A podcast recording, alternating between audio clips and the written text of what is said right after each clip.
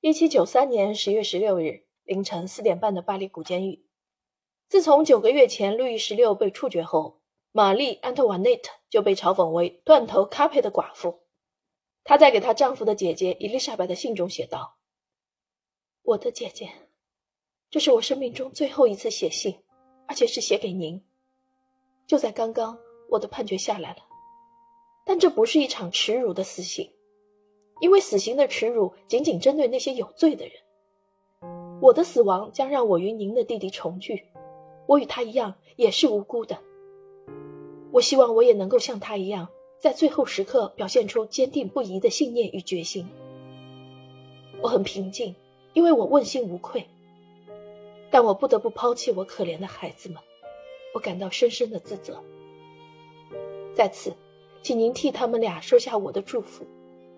我的儿子，希望他绝不要忘记他父亲的遗言。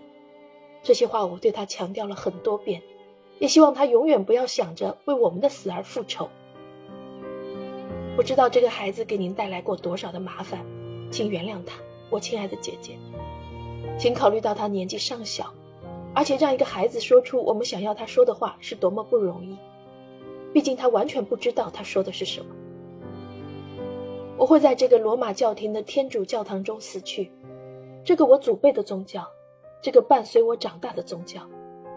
我不知道这里是否还有天主教的神父。我用我全身心的力量向上帝祷告，请求他原谅我犯下的所有过错。我也原谅所有敌人对我的伤害。仅仅几分钟，是这名犯人写下他一生中最后一封信的所有时间。凌晨五点。鼓声奏鸣，清晨七点，士兵们纷纷就位，将他从巴黎古监狱遣送出来，途经圣奥诺雷路到达目的地，曾经的路易十五广场，现今已成为大革命广场。七点半，一名宣过誓的神父走进玛丽·安德瓦内特，他拒绝了这个将灵魂卖给大革命的神父的帮助。刽子手桑松沿着王后的无边软帽将其头发剃光。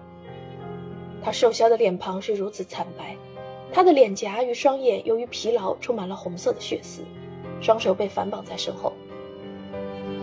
登上阶梯，来到圣礼拜堂附近的五月庭院，他登上双轮货运马车往刑场前进。王后在行刑之日曾被允许乘坐华丽的四轮马车，画家大卫从一扇窗中目睹了这一切，用画笔画下了这位末代王后最后令人难忘的容貌。生活的不幸与种种的悲剧，使得他一夜衰老。他年仅三十八岁。快接近正午一刻的时候，他登上了断头台。